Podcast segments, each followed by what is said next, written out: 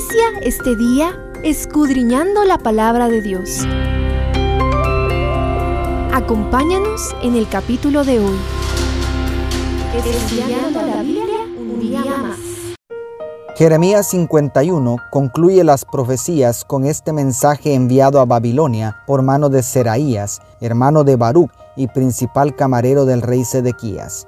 El rollo debía ser lanzado al fondo del río Éufrates después de ser leído como un símbolo de la humillación que vendría sobre el gran imperio babilónico. Veamos cómo la belleza y la profundidad de esta profecía trasciende hasta nuestros días. Primero, soberbia desde sus raíces. No es coincidencia que la palabra hebrea que se traduce como Babilonia es Babel. Los orígenes de la cultura babilónica se remontan a Génesis capítulo 11, cuando por primera vez un grupo grande de personas dirigidos por Nimrod se unieron para edificar una ciudad y una torre en abierta oposición contra Dios. Seguramente, instigados por Satanás, estaban determinados a cumplir sus propósitos ignorando totalmente a Dios.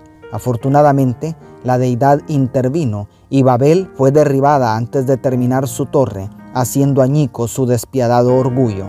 Segundo, resurgimiento de la soberbia.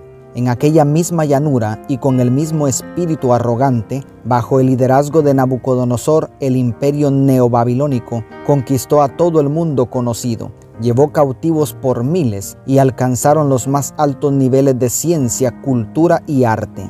Con esos cimientos se edificó la inexpugnable ciudad de Babilonia. Sus muros dobles tenían más de 30 metros de ancho y, según Herodoto, alcanzaban hasta 100 metros de altura. Y además, el gran río Éufrates había sido desviado hacia el medio de la ciudad. Tanto éxito, tanto poder y riqueza habían alimentado la soberbia.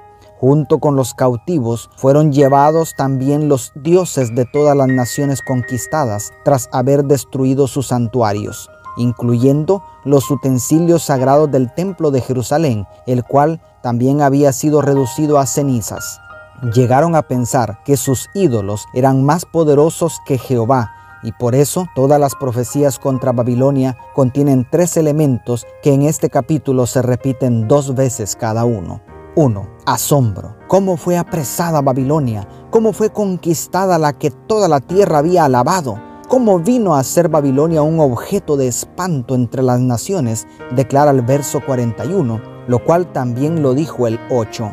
2. Guerra espiritual. Por tanto, así dice Jehová, vienen días en que yo destruiré sus ídolos y en toda su tierra gemirán los heridos, dice el verso 52, que también había dicho el 47.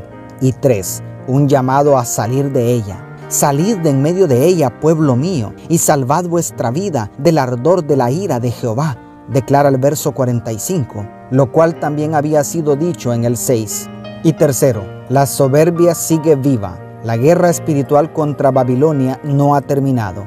El autor intelectual detrás de los crímenes de Babel y Babilonia sigue con vida porque la plenitud del plan de salvación no se ha alcanzado, faltando el juicio final. Por tanto, el Apocalipsis trae todos los detalles históricos mencionados y los aplica a un poder político y religioso que ha conquistado al mundo. Goza de gran riqueza y poder, también ha oprimido al pequeño remanente que guarda los mandamientos de Dios y tiene el testimonio de Jesús. Sus pretensiones han llegado a ser blasfemas y después de haber sanado de una herida mortal, se está preparando para la última gran batalla contra Dios y su pueblo.